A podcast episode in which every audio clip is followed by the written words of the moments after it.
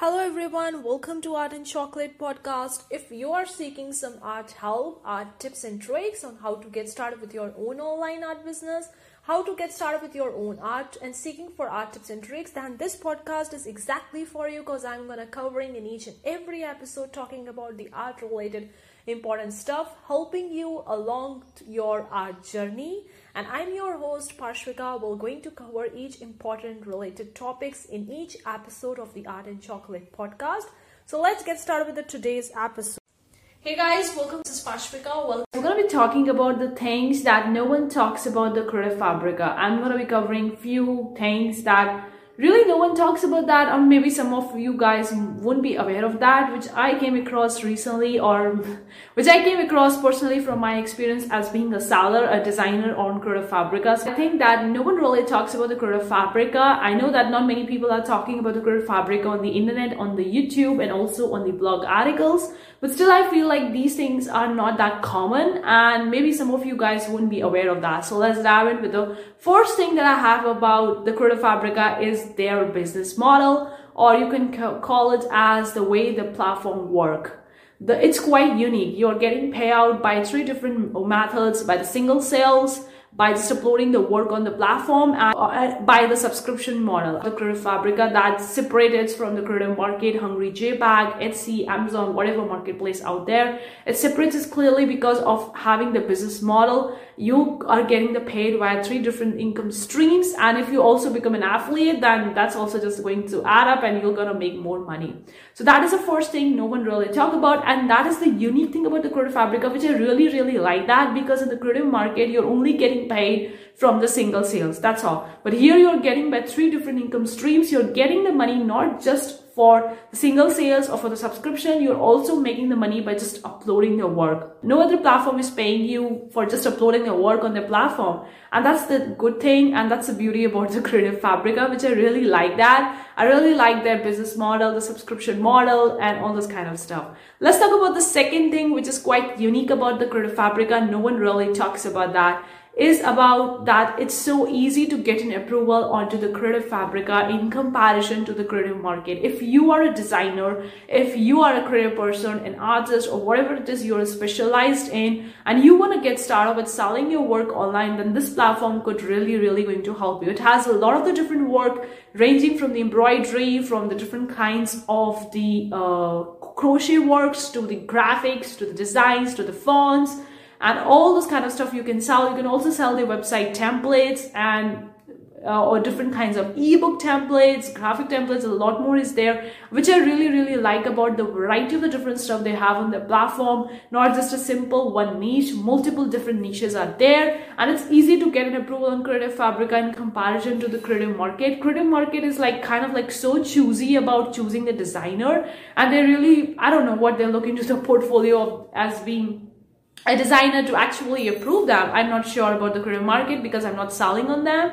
I think I have tried uh, past I have tried it in the back in the past. I didn't get an approval and after that I didn't give it a try. I leave it like that only because I'm more focusing on the Creative Fabrica rather than on the Creative Market and I feel like Creative Fabrica has more opportunities and in the upcoming few years it will going to grow more more bigger and it will going to get more visitors each and every month. Third thing that no one really talks about the Creative Fabrica is that you can open more than one shop. Yes, even if you are a single person, you don't have a business entity, you can have more than one shop. The rules are, or the TNC for opening up two shops are that you need to have the two separate different accounts from two different email addresses.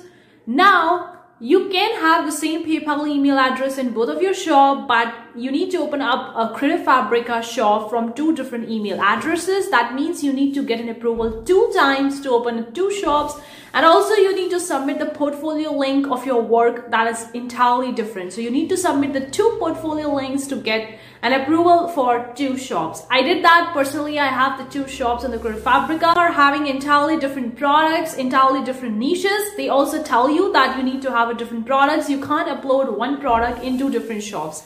You can't have same product in two different shops. the products that you're uploading in one shop needs to be entirely different in the other shop. And that's what i did. I have the two shops and that's really amazing.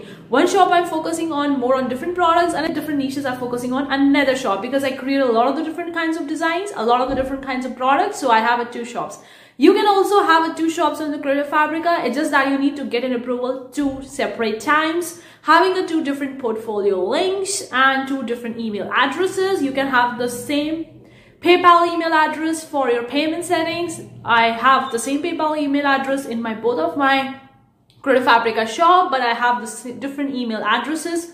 Fourth thing that is quite weird and no one really talks about the Creative Fabrica is that it's not a good thing, but I have to tell you guys, is that there is less visitor on Creative Fabrica in comparison to the Creative Market, in comparison to the Etsy, and yeah, because Creative Fabrica is new platform. It's not been a decade, it's not been years. It started back, I think, in back in the 2015 and 2016. So it's not that old platform. So it's still growing. So you could find less visitors. If you actually Google it, you can use some keywords softwares to find out how many visitors Creative Fabrica have each and every month. You can Google it and you can find it out. So of course, in comparison to the creative market Etsy, it has a less traffic.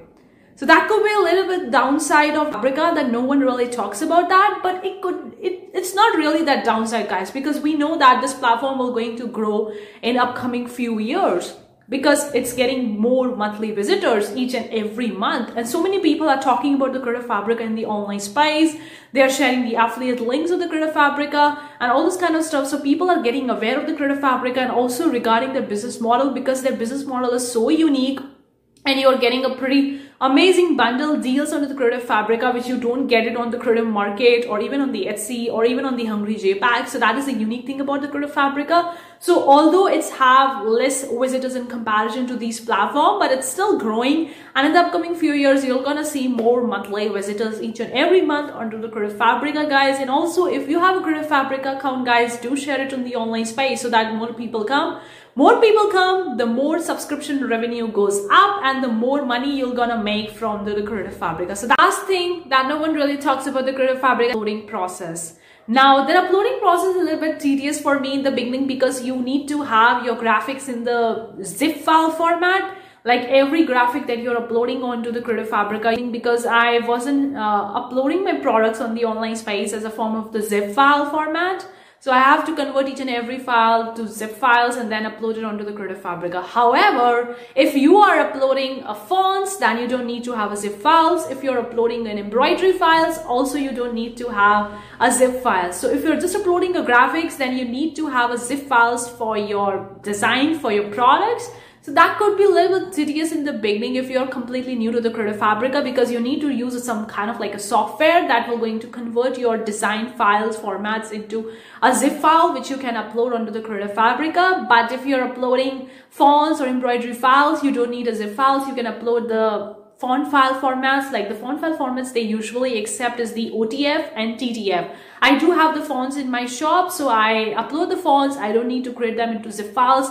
You need to have two file formats, the TTF and OTF for the fonts and for the embroidery it's a different scenario. There are so many file formats for the embroidery. I have uploaded few of the embroidery products as well, embroidery files as well, which I created and it was a little bit tedious process for me to create those different different kinds of the embroidery files. So i have the few of the embroidery files. The machine embroidery. I'm talking about the machine embroidery guys. I'm not talking about the hand embroidery over here. You can convert your designs into the machine embroidery designs as well and you can sell them on the creative fabric and can make more money.